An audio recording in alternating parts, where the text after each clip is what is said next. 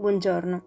Il verso di questa mattina è in Romani 8:31, nella versione amplificata, che dice: Che diremo dunque riguardo a tutte queste cose? Se Dio è per noi, chi sarà contro di noi? Chi può essere nostro nemico se Dio è al nostro fianco?